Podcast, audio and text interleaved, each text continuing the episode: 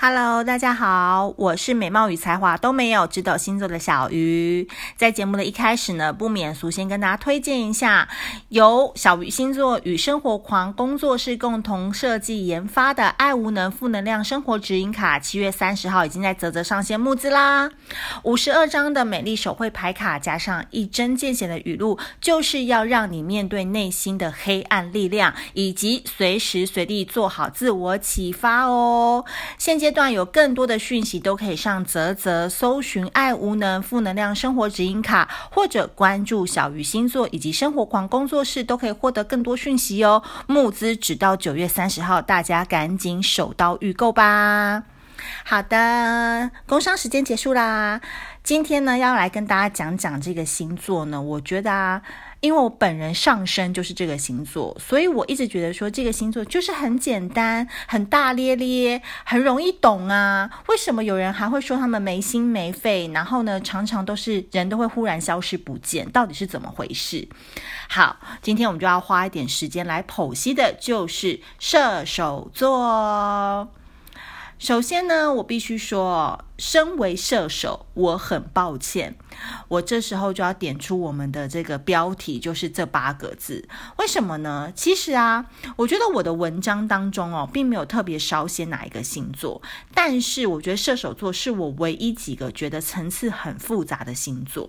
怎么说呢？其实我人生当中，如果一说到射手座，我最早最早认识的射手座，应该就是我叔叔，就是我爸爸的弟弟。那我叔叔呢，其实就是家中排行老二。然后从我有印象以来，就是他就是一个家中很活泼的一个长辈，然后常常都是朋友的邀约不断，然后朋友超级多，常常不在家，然后回来的时候都已经是浑身酒味，但他是不至于到喝很醉那种，就是很开心，然后很会喝酒，然后也很懂酒，然后不论那时候我们回回高雄，然后回去过年，他永远都会说，来来来，培培来跟我敬一杯，这样子，就是一个非常豪迈的一个人。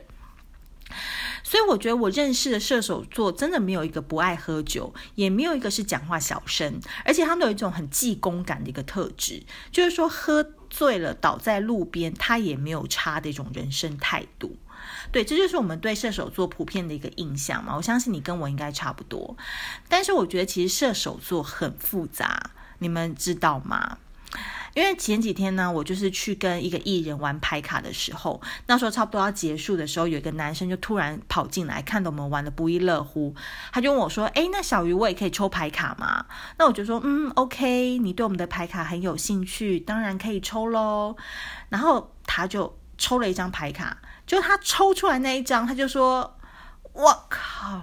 是叫我不要合作对吧？”他就突然冒出了这句话。因为他抽到的那一张负能量生活指引卡，其实是写着关于钱的一句语录。然后他摸摸自己的头，就说：“其实我刚来你们这边的时候啊，是在谈一个合作案，但是我内心一直觉得说对方是一个很不靠谱的人。结果现在又抽到这张牌，他说啊，现在简直就是要我重新考虑合作对象了。那我就跟他讲说，其实你抽到这张牌的意思是说。”你对方可能现阶段资金没有那么多，那他可能会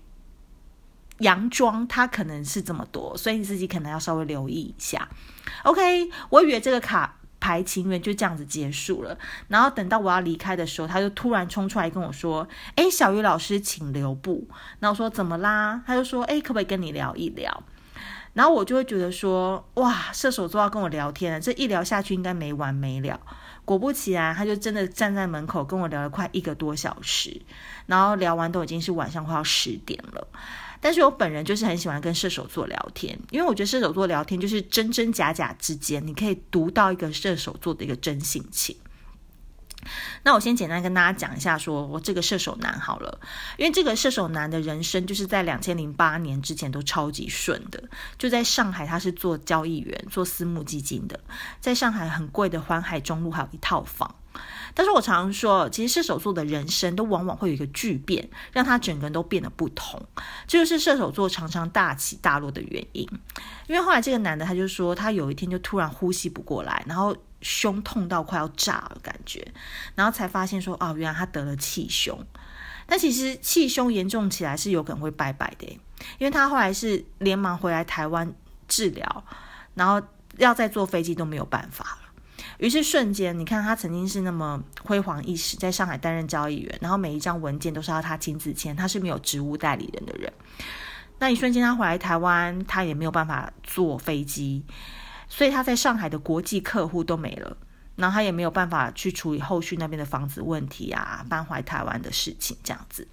总之呢，就是这个射手男的人生观都变了，他就说啦：“我本来是哪里有朋友揪，我就一定会出门的人。”但是那三年我是足不出户，就在家里面做股票。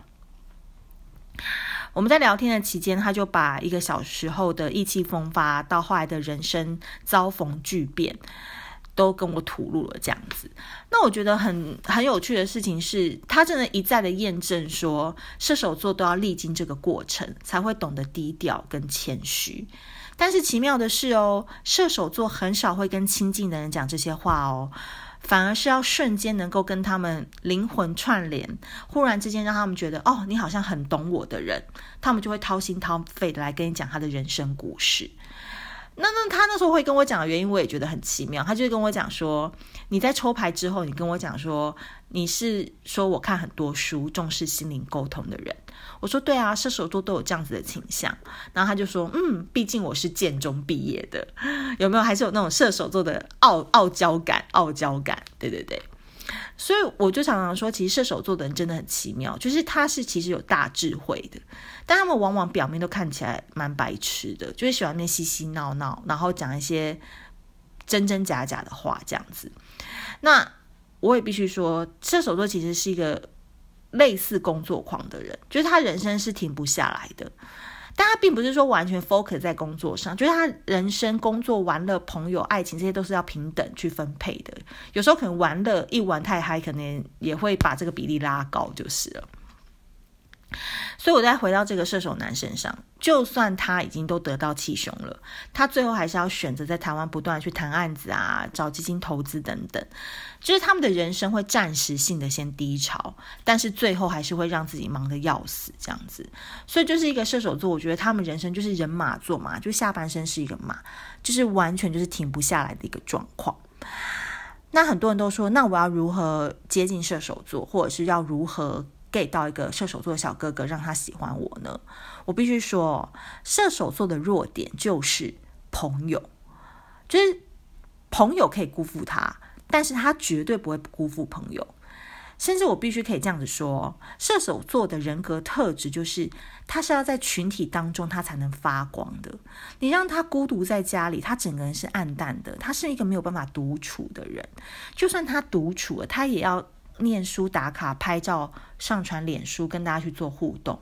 就是他不可能是真的都待在家里，然后不跟外界联系的。